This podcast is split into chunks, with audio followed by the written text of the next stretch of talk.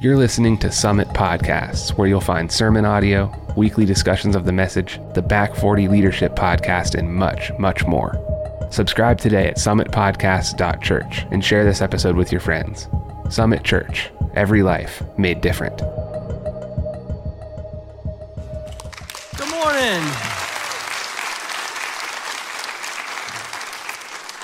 Good morning, Summit Church. It is such a privilege, such an honor to get to fellowship with you this weekend. Um, our family has just really um, appreciated the way you've embraced us, brought us in. This has been a growing relationship over the last several years with Overland Missions. We first met Steph over, uh, I think, a video chat. We were at uh, my parents in West Virginia and just talked through um, your values and, and, the excitement you had of getting connected into um, different organizations that had a footprint in the nations. Um, my son is with me this morning. He's not in this service. I think by the third time, he's like, "Okay, Dad, I've heard you twice. Can I can I do something else?" Um, my wife and two daughters are um, at our home down in Florida and send their love and would love to have been here. This is a church that we really have come to, to love. The, just the leadership, um, Pastors Mel and Kim, we really honor you and appreciate um, just the way you lead this, this uh, assembly here and, and think the world of what God is doing here in Summit. While I love to talk about missions and rally people to the nations, and I hope many of you have considered um, really what it would look like for you to get to take a chunk of your time this year and go to the nations and go on a trip to Cambodia or Zambia or any other number of places that are, that are taking place um, within Summit. Um, I'm not going to focus and, and, talk about uh, the mission field and the stories and, and, those kind of things. We have lots of them over the last 20 years. Uh, our family and various things we've engaged with. My wife and I are the international directors of operations. So our task year to year is to kind of touch in with our 25 um, countries that we're permanently in and, um, and just see that our team strategy and implementation and vision and uh, the team health is, is, is as well. Um, but today, I want to share the Word of God. Um, I love preaching the Word of God. It's, it is, without question, for me, the most exciting thing I get to do day in, day out is get an opportunity to sit with people and to communicate and relay what God has revealed to me and what God has demonstrated through not only my life, but so many lives around me within our team, uh, with Overland Missions. I'm just so convinced that this word is not suggestion. It's not, um, uh, you know, uh, stories of, of old that may or may not be true. This is the anchor of all of life. This uh, dictates future courses. This uh, is, this is fundamental to everything you will do in your life. And the way that this gets activated and expressed in your life is through faith. It's through faith. And so today, my prayer for every person here is that God would give you eyes to see and ears to hear, that there would be a spirit of wisdom and revelation in the knowledge of Jesus Christ, that the eyes of your heart would be open, that you would know the hope that He has called you to, that there would be no one that leaves this room questioning or, or confused about what Jesus accomplished when He declared, It is finished on the cross. It is the topic that I, if you've heard me preach once, you've heard me preach a million times because I don't change my message. I might change some of the stories or some of the little minor points, but my message is the message. It is that we are in a position to celebrate the unbelievable accomplishment of what Jesus Christ finished 2,000 years ago. And out of that finished work, it has changed the course of history. It has changed the course of our lives, changed our, uh, changed our destinies, changed our ability to wake up every morning and present ourselves as wholehearted lovers of God. Um, but to begin this morning, I want to start out with a statement.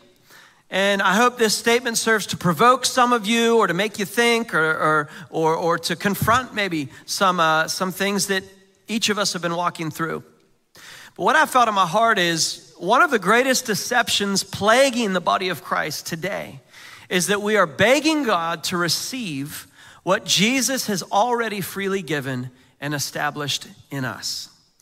I traveled I travel all the time. I, it's, uh, I go through a passport in two years. I need a new passport. I'm with the local body of believers in Zambia, in Europe, in Southeast Asia, in South America. And this issue is a global issue. It's not only for the church here in Summit or the church in America, it is an issue that I find time and time and time again. And I really want to highlight some of the real pillars of what God has already answered and, and solidified for us so that we don't have to be those who are saying, God, wouldn't you pour out this or wouldn't you give that? And He's saying, It's yours. You don't have to ask me. You don't have to beg. You know, you have to twist my arm. And, and I've found in my own, in my own life some of the practices and disciplines that I've done have been out of a hope that God, can't you see I'm reading my Bible a little bit more? Can't you see that I've, I've tried to memorize that scripture that was quite a bit longer than the others I've memorized? Can't you see, Lord, I fasted last month? I took a day to fast. Now you have to answer this prayer, right? Have any of us ever done that with the Lord where we're like, okay, I need this thing answered. How do I amp up my disciplines? And then God has to do it. I can speak about it because it, it, I've done it. I've, I've had that thing inside where I'm like, man, Lord, I'm so desperate for this. And I, I promise you, what I've learned in my life so often is that many of the things that I've cried out to God for are things that He had already freely given me through the finished work of His Son. And if we would just learn how to receive, and how do you receive? You receive by faith. If we would just learn how to, by faith, receive what He has said to be true and posture ourselves in a way, and many times the hardest part about that posturing, I mean, uh, I'm going to use this example um, Abram, right? God comes to him and says, I'm changing your name and I'm calling you the father of many nations. Now, Abram is married to Sarah and Sarah is barren. Can you imagine the moment that Abram had to correct his friend and say, My name's actually Abraham now? Oh, you want me to call you father of many nations. You know, it's not happening. Your wife's barren, by the way. Like, how, how, how the world pushes back immediately when we begin to exhibit faith. How the devil pushes back immediately when we begin to stand upon the truth of God. How he begins to remind you wait, wait, wait, wait. You want to say that you're holy and righteous? Remember last week? Remember just last night the thoughts that went through your mind? Remember a month ago? Remember four years ago? Sometimes the devil has you so has you so ensnared by something that happened a decade ago, and you have allowed yourself to be defined more by a moment of uh, what I would call a blip on the radar than the defining of the Word of God, than the defining by the Son of God who bled and died to secure you an eternal redemption and not only a, a ticket into heaven, but to secure for you the capability to rule and reign on this earth because that's what was included in the finished work of Christ. Not only the, the provision of God's grace and mercy and forgiveness for your sins. Yes, your sins are separated as far as the east is from the west, but God's provision of grace through Jesus Christ also secured that you have been empowered to overcome everything that has ensnared you on this earth. Hallelujah. I like this. I'm getting a little response. Last service, I was like, guys, are we are we excited about this? This is this is really not a condemning message. This is like this is the gospel. This is it. I'm not making things up. I'm not exaggerating. And I'm going to make sure that we walk through the word today so that you understand this is the word of God for your life. Amen. I do get a little excited.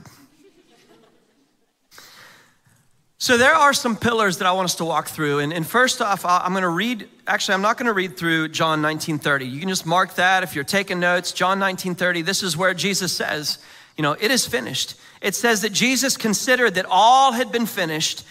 And, and then he's on the cross and he utters the words, it is finished. Um, that, that moment is, is like at the centerpiece of all of uh, historical narrative. I mean, all, all of created order was leaning into that moment, waiting for, for when he declared, It's done, it's finished. And the ramifications of that are unprecedented. The ramifications of what Jesus accomplished when he took the authority and the, and the power of sin and all of the, the sin of mankind, past, present, and future, upon his shoulders, plunged it into the grave, and resurrected in victory to show that God himself is the owner of all things, is the superior to all things, and that even death and the grave had no hold and no power over Jesus. What he secured for us is something that we are called to celebrate today, and we will celebrate forevermore. So, the first component of, of something that I've cried out for many times in my life is love. The first pillar of, of a thing that we've twisted God's arm for and, and begged Him for and pleaded for was that God, won't you just love me? Won't you just love me? God, I, I, I, we, we've all been created to receive love. We were all created to live in this love paradigm between us and the Father. And the reality is, sin uh, created a barrier. And it, and it, in its, in its um, insidious workings in us, it, it, it, it broke the beautiful image that God created us in, and it, it required that we could not be in His presence. He is perfect. He is unlike any other. The Bible declares him chief among 10,000, uh, pure and holy, uh, the, the Alpha and the Omega, the beginning and the end, the bright and morning star. You can't just waltz into the presence of God as one marred with sin as one marred with the darkness that, that has plagued this earth. You must be pure, holy, and undefiled to approach Father God. Well, guess what? Jesus has secured that for you. You will never add to your righteousness. You will never add to your holiness. You will never add to your purity. What Jesus did was perfect. And because of that, what it revealed was that even in our darkest moments, God chose you. What it revealed really comes from 1 John chapter 4 verse 19 which says, "We love because he first loved us." And that sets the tone for our entire lives. I think many times we have this, this concept that, um, okay, well, that, that's how it starts. In my immaturity, God comes and loves me. But in my maturity, it's very different. In a place of maturity, now that I'm a, now that I'm a disciple of Jesus, you know, He loves me because I've done the right thing. He loves me because I followed his commands. He loves me because, you know, I've, I've accrued and acquired and, and listened and, and, and, and that's, that's, that's the narrative now. Well, it's, that's just not biblical. We will for all, we will forever and always love him because he first loved us. The first time this, that penny dropped in my spirit where I began to really understand that dynamic and really have to wrestle with it, I was 16 years old um, I, I was working at a daycare um, for my best friend's uh, mom. She ran a daycare, and in some ways it was like a ministry. There were um, a lot of lovely kids, uh, but just had really difficult um, uh, home backgrounds, some of them. Um, and there was one particular little guy named Anthony. He was five years old, and I loved the little guy, but he was ornery as anything and you know he'd come in and you could see i mean uh, he had he had both parents in and out of prison all the time. And when you live in that turmoil as a little guy um, you, you don't have stability. And, and, and so it's a lot to ask someone who lives in that turmoil to behave and to be orderly because their whole world is, is spun out of control. So i could see when he'd walk in and he'd have that little look in his eye and i'm like okay this, this could be a rough day. Um, and there were a few rules that we tried to adhere to. One of those was there's a big toy box. You can take two toys out of the box, play with the toys as long as you want. If you want to get more out, put the first two back. And that, that was, a, that was a, a battle point between Anthony and I uh, day in and day out. And there was one day in particular um, where Anthony walked in, he kind of gave me a look, and I could see, like, this, this is gonna be a big day. This guy, know, got to strap in and get ready. Like it's, it, it, we're going to be throwing down all day long. He just had that, that look and he walked straight up to the toy box. He looked back at me and he just dumped the whole thing. And I was in a little rocking chair and I kind of laid back and, and I thought to myself, like, Lord, I don't know if I'm up for this today. Like, I, I'm, I'm not allowed to spank this kid. I know that's against the rules. Um, I don't know what to do. I don't know what to do. I'm, I'm frustrated and he's hurting and I don't know what to do. And I felt the Lord ask me, Jake, do you love him? And I thought, I do. I, I love this kid. I, I, am for him. I, I, want what's best for him, but he won't listen. You know, it's like, oh, I don't know what to do. And I, I kind of sat back in my, my chair there and, and pondered that question. And I just felt the Holy Spirit say to me, Tell him you love him. You know, and in that moment, you're like, well, I do love him, but he just dumped out all the toys. Like, now's not the time. And the Lord's like, no, no, no, now is the time. In fact, that's the problem. Now is the exact time. And so I looked up and I said, hey, Anthony. And I could see the way he turned. He's like, all right, lay it on. Like, yell at me, do the thing. Like, you know, I, I know what's coming. I said, I have something I want to tell you. And he turned at me and looked, and I could see now that my head was on straight, I could see in those little eyes, he was just, he was just desperate for some attention. You know, it was like negative, positive, it didn't matter. He just, he wanted some engagement. And I said, Man, I love you so much. I'm so proud of you. You're such a good kid. You know that? I, I just, I see so many things in you that I, I just, I can't wait to see what you're gonna look like as you get bigger. You're so strong. And just started lavishing love on him. And the little guy, I mean, you could see he was like totally, totally shocked.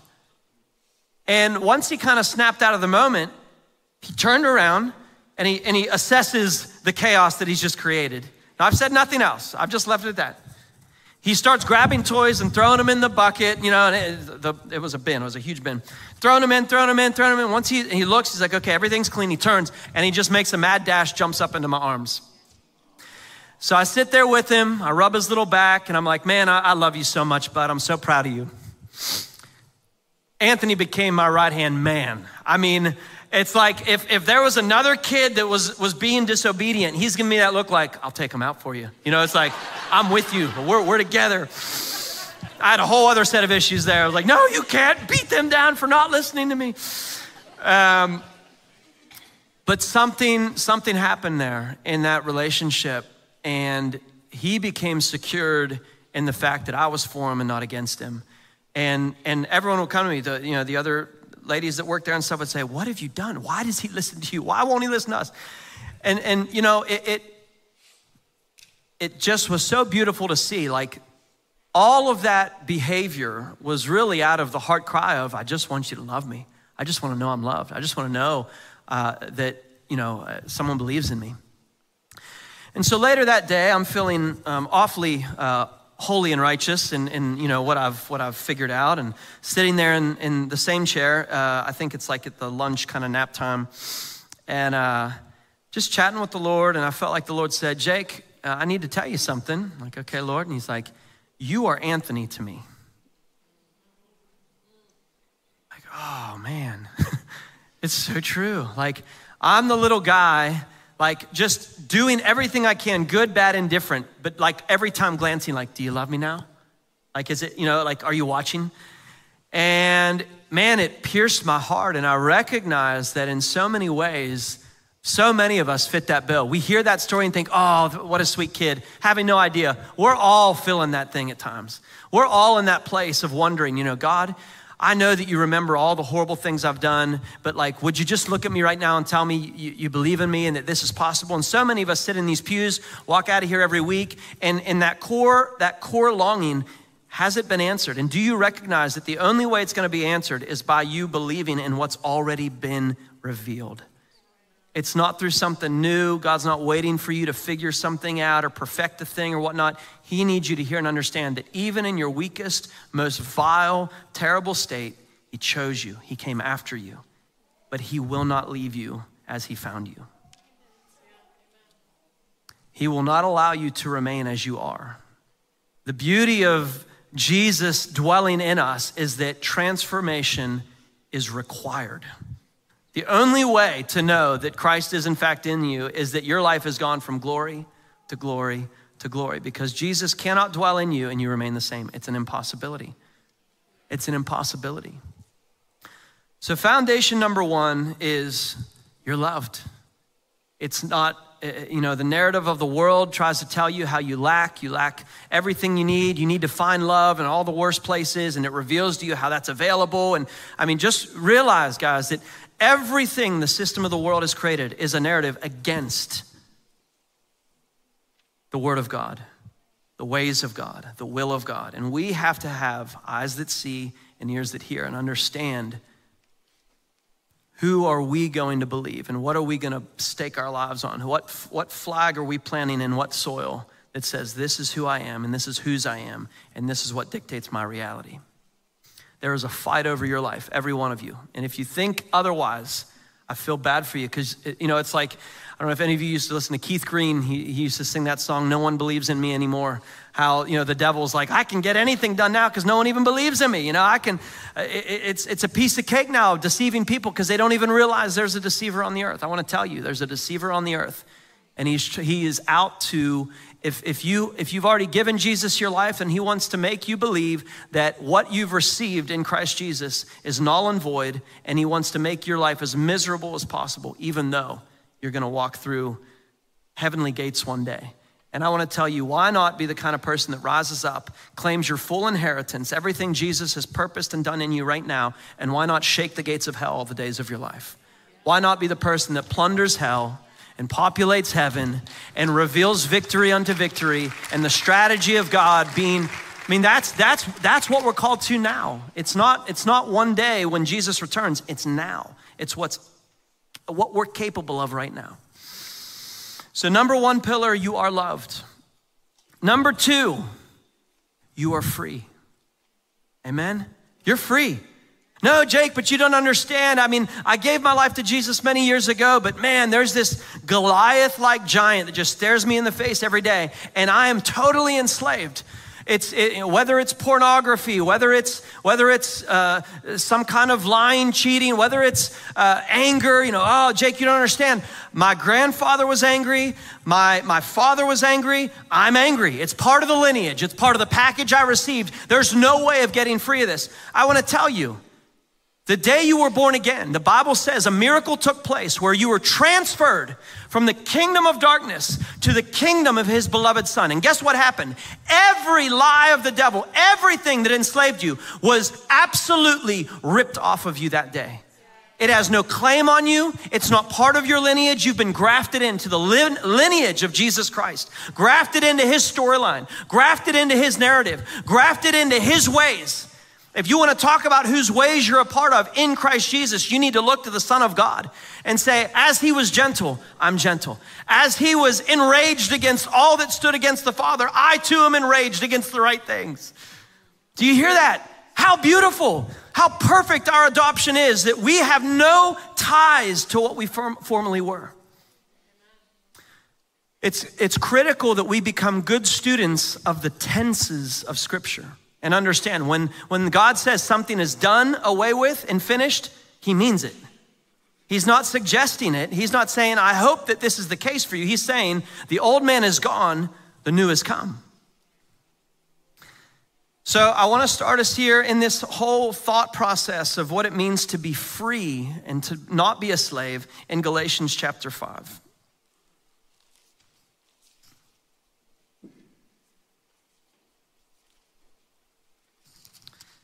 Galatians chapter 5, verse 1 says this For freedom, Christ has set us free. Remember, I talked about tenses. It's not for freedom, Christ is going to set you free. And many of us live in that place. God, if you would, how many of us have prayed that prayer before? If you would just set me free from this thing. I've done it uh, more times than I'd like to admit. If you would just set me free from this thing. He's saying, funny, um, have you read my word in a while? it's done.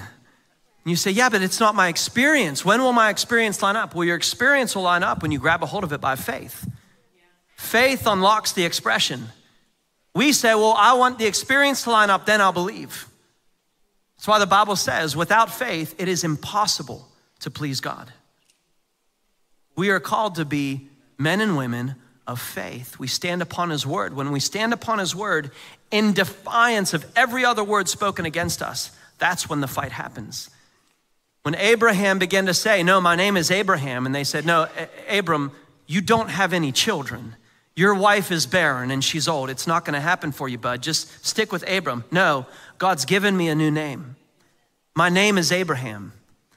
I have a destiny over my life, and I will father the household of the nations of God. And where my feet go, God will expand his kingdom. And I'm sure his friends were going, He's lost his mind. But how precious in those days where God spoke a thing to a man and that man grabbed it and said, If he said it, I will believe it. It's fun to sing the song, right? If he said it, we believe it.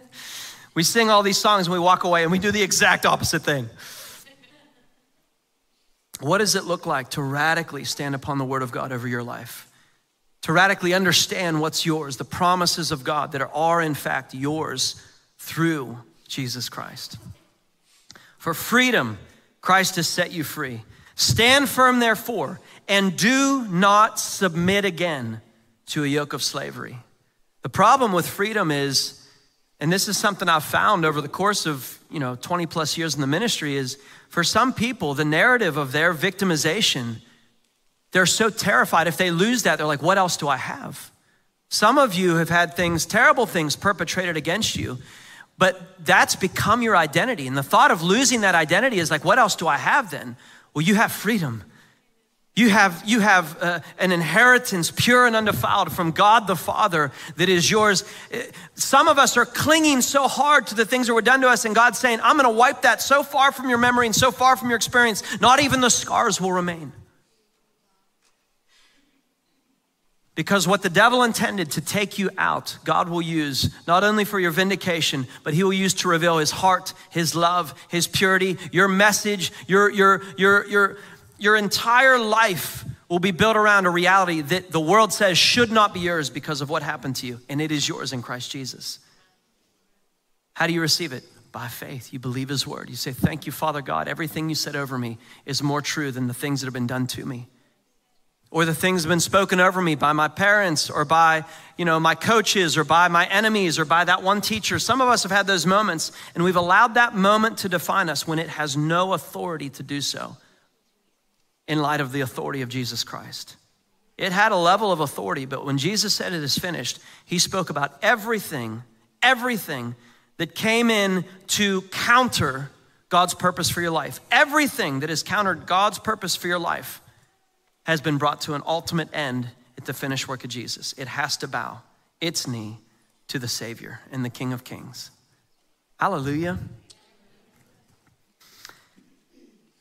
We have to be careful that in that place where it's weird to think, but sometimes we, we, we find a place of comfort in our own in being victimized or, or, or in what we've done and perpetrated to others.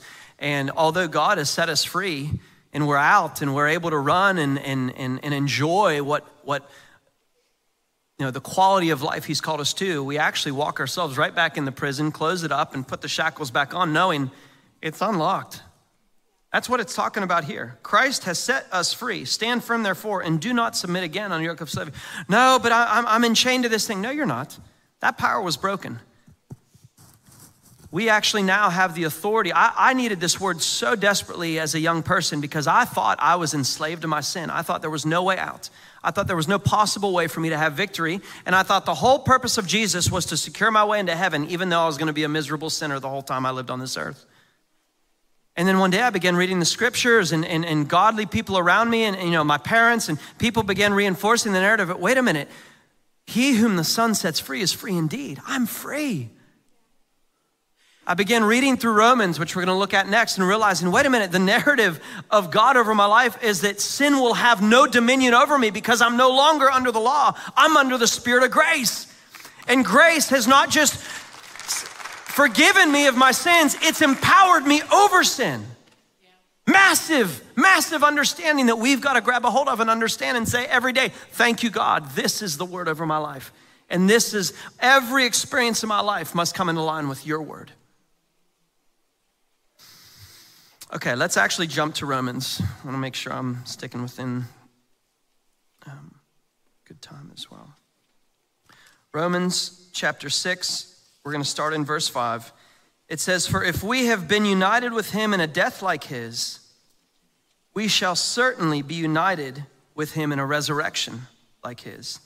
We know that our old self was crucified. Did you know that?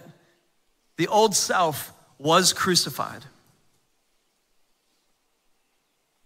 With him in order that the body of sin might be brought to nothing. Thank you, Lord. So that we would no longer be enslaved to sin. For one who has died has been set free from sin. Now, if we have died with Christ, now don't get confused, because then if you read that and say, one who has died has been set free from sin, so I'll only be set free from sin when I die. It's not talking about natural death. It's talking about the, that quality of death where Paul says, For I have been crucified with Christ, and it is no longer I who live, but Christ who lives within me. He was talking about a present reality where he was crucified with Christ and resurrected in his resurrection power. Amen? That's what we experience. That's why baptism's so beautiful because it is the, it is the, the, the, the representation of you being plundered under the ground and resurrected, totally changed and transformed by Jesus Christ in his resurrection power and glory. Now, if we have died with Christ, we believe that we will also live with him. We know that Christ, being raised from the dead, will never die again. Death no longer has dominion over him. For the death he died, he died to sin once for all, but the life he lives, he lives to God. So you also must consider yourselves dead to sin and alive to God in Christ Jesus. So, this whole understanding of being a free person, guess what it means? It means that you are not identified any longer by your sin. You're identified as a saint of the Most High God.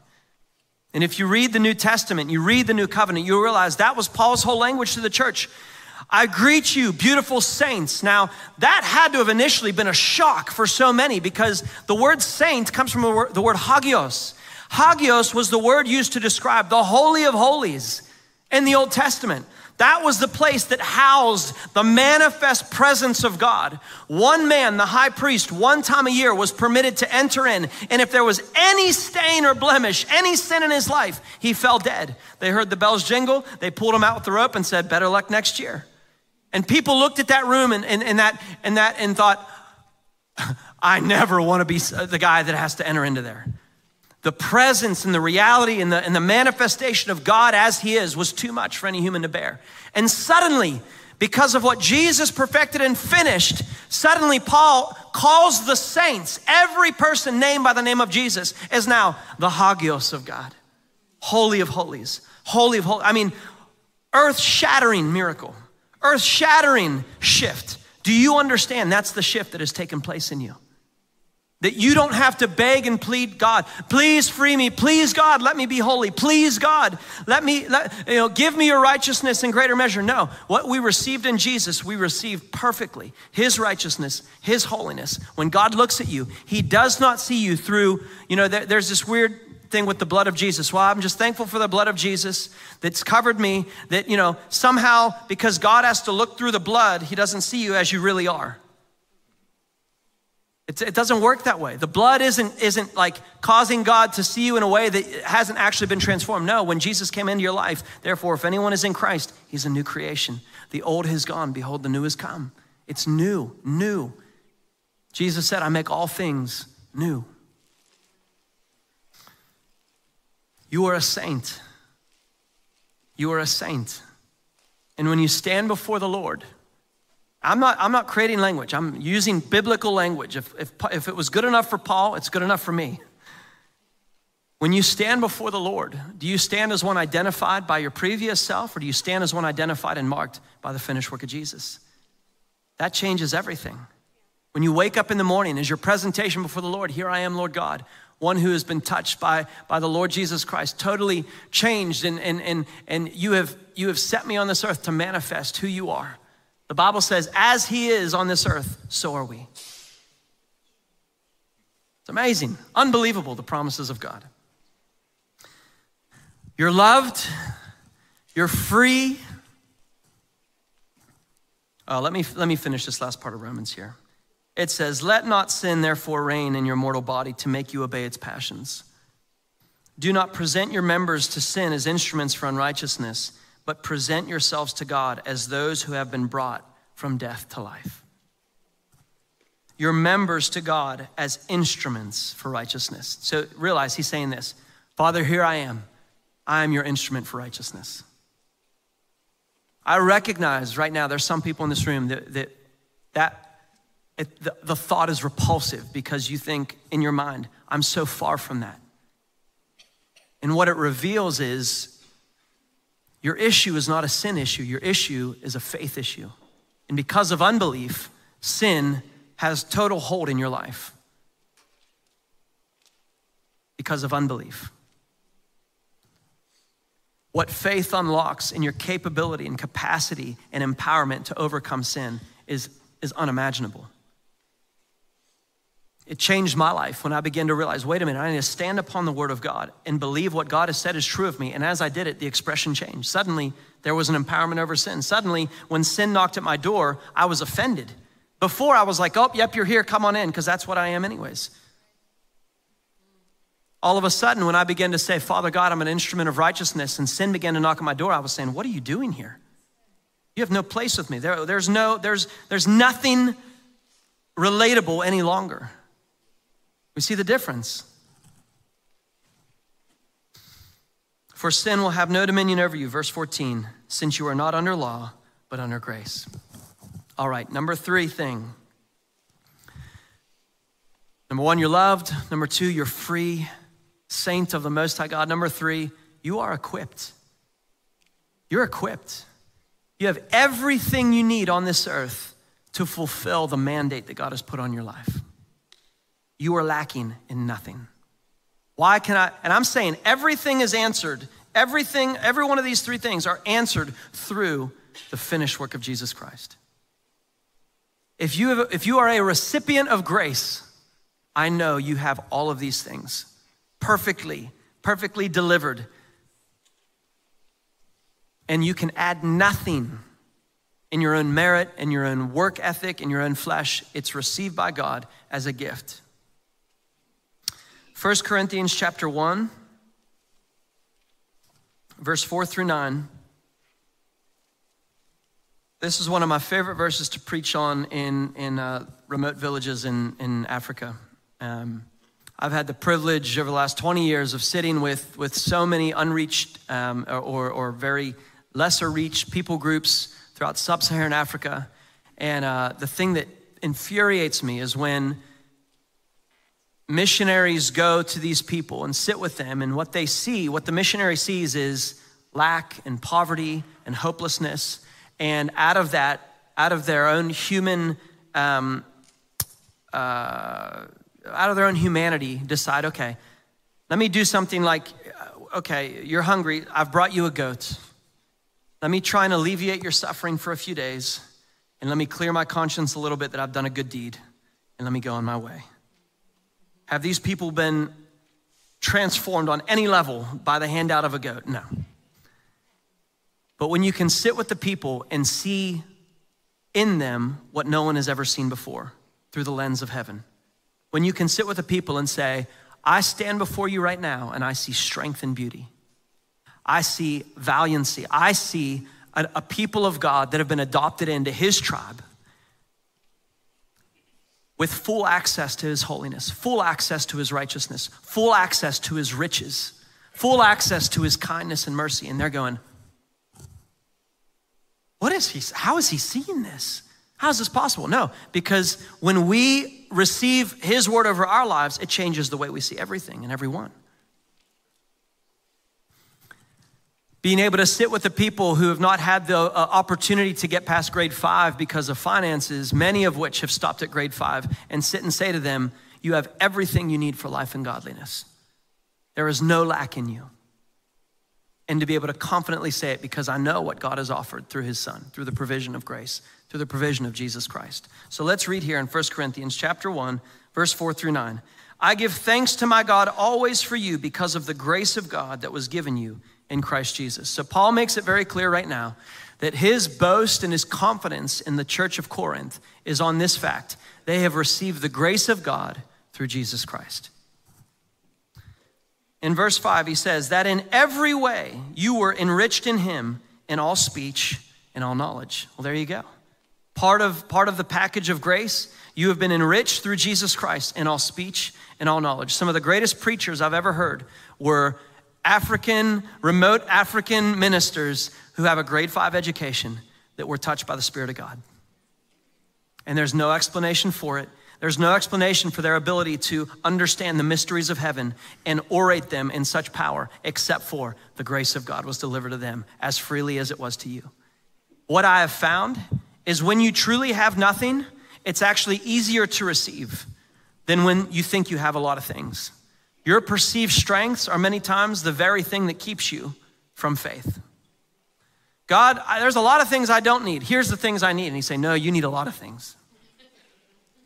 Sometimes in our prosperity here in, in the West, you know, we come to God and say, God, these are some things I'm weak at, but I mean, these are some things I'm pretty impressive at.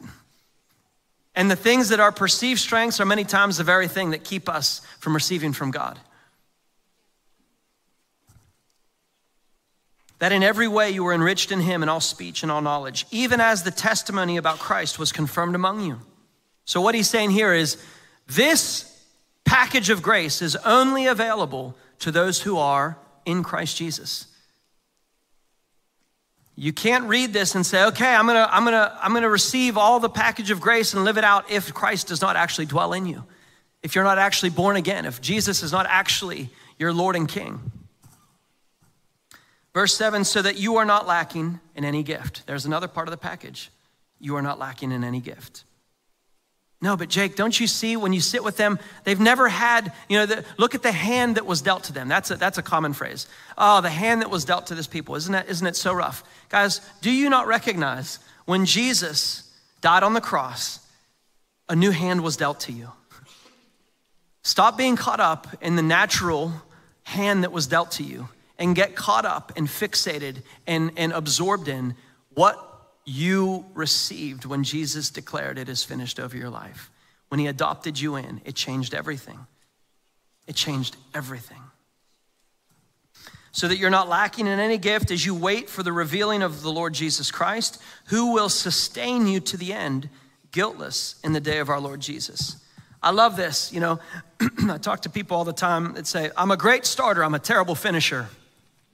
Probably could have been said of my life in the natural. You know, Jake has all the excitement to start a thing, but he needs people behind him to get the thing finished. But truly, here it says, He will sustain you to the end. You're a finisher. You're not just a starter. You're going to finish the race. You're going to plow through that finish line. And at the end of your race, what's going to be spoken over you is guiltless. Why? Because of how you've done it, how perfectly it's been? No, because the finished work of Jesus Christ is your testimony. Are we together? Kind of. I know it's a challenge, guys, but I, but I really I want to I want to challenge how many of us walk into these, you know, to, to, this room week in, week out, and we're dealing with stuff and we're saying, God, when will it change? What will be the breakthrough? The breakthrough is the day we believe on the things that He's done. The breakthrough is the day we grab a hold of the promise of God and say, it's not just gonna be for someone else, it's gonna be for me. I'm gonna stand upon His word as my word. It's my word. Get, you have to get a little selfish with this thing and say, you know what, before I can be a blessing to others, I have to be transformed.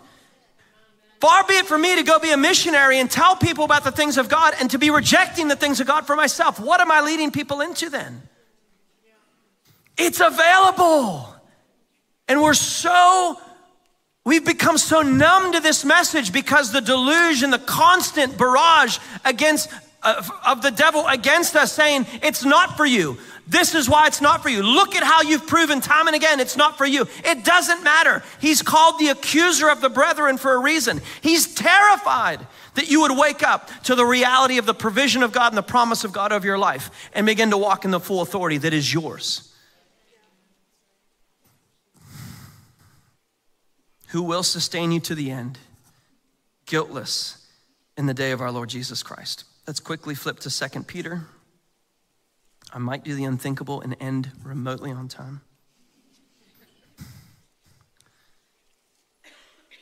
Second Peter chapter 1 verse 3 his divine power has granted to us all things. Can you say all things?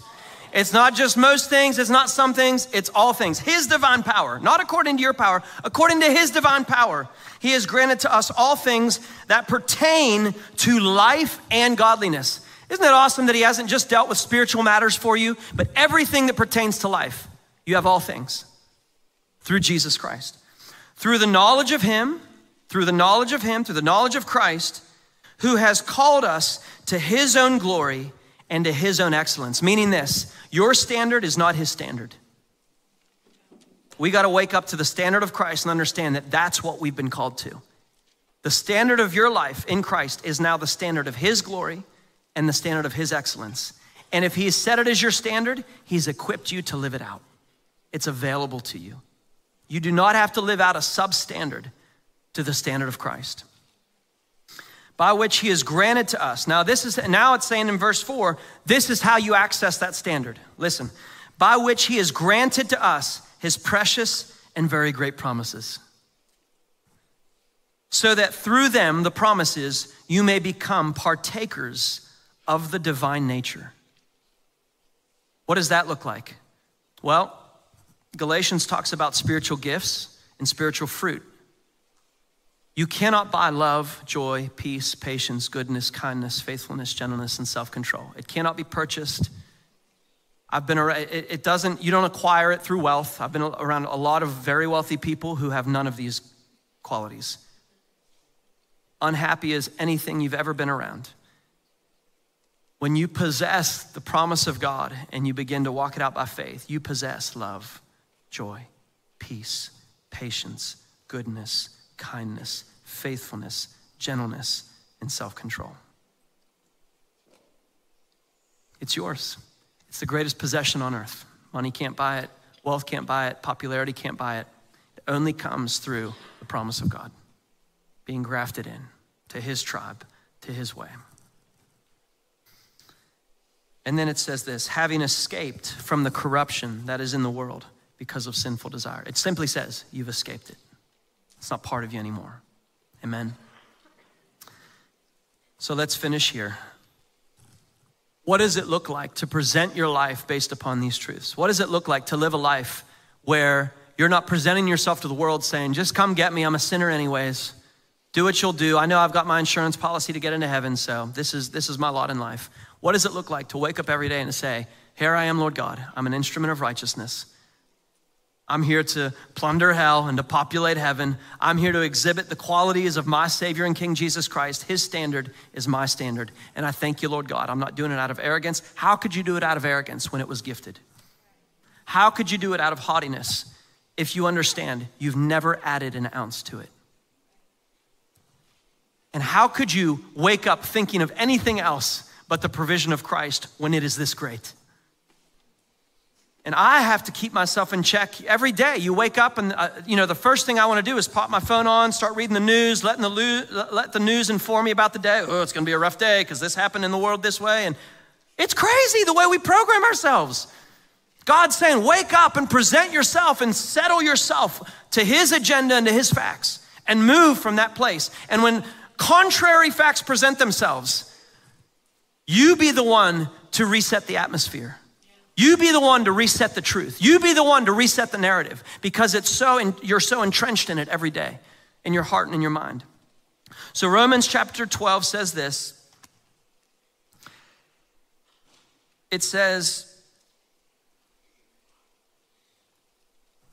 I appeal to you therefore brothers by the mercies of God to present your bodies as a living sacrifice, holy and acceptable to God. Here's what it's saying because for many years I read this and then I would say, God, please make me holy. God, please make me acceptable. I mean, I, it, it's not meant to be a silly thing. We've all said the prayer, it's a beautiful prayer, but I'm trying to twist God's arm to do what He's already done. What does it look like when you say, I'm gonna believe the facts of what Jesus has done on my behalf? Thank you, Father God. I present myself to you right now as one who is, in fact, holy and acceptable because of the provision of Jesus Christ. I thank you that you have done in me what I could have never done for myself. And I'm going to present myself to you right now. And this says here, when you do it this way, when you do it His way based upon faith, you become a spiritual act of worship. It unlocks something in you where God says, That's my kid. That's my son. That's my daughter. Listening to my voice, doing it my way, drawing close to me based upon the only thing that allows them to come close the finished work of Jesus Christ.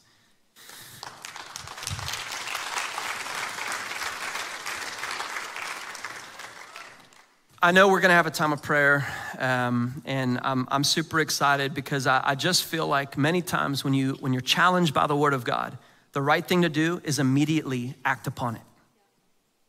Don't walk away and get overly inundated with football, which I will watch. I enjoy football. I'm not saying it's, it's you know, you're a bad person. I'm just saying be careful.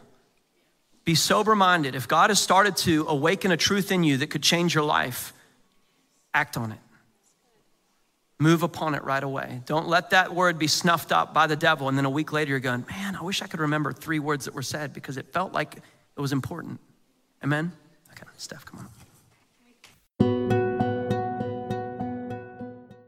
If you enjoy this content, please let us know by rating and reviewing the podcast. You can also contact us at summitpodcast.church. Remember to share this episode with your friends and on social media. Summit Podcasts can be found on Apple Podcasts, Spotify, wherever you listen to podcasts, we're there.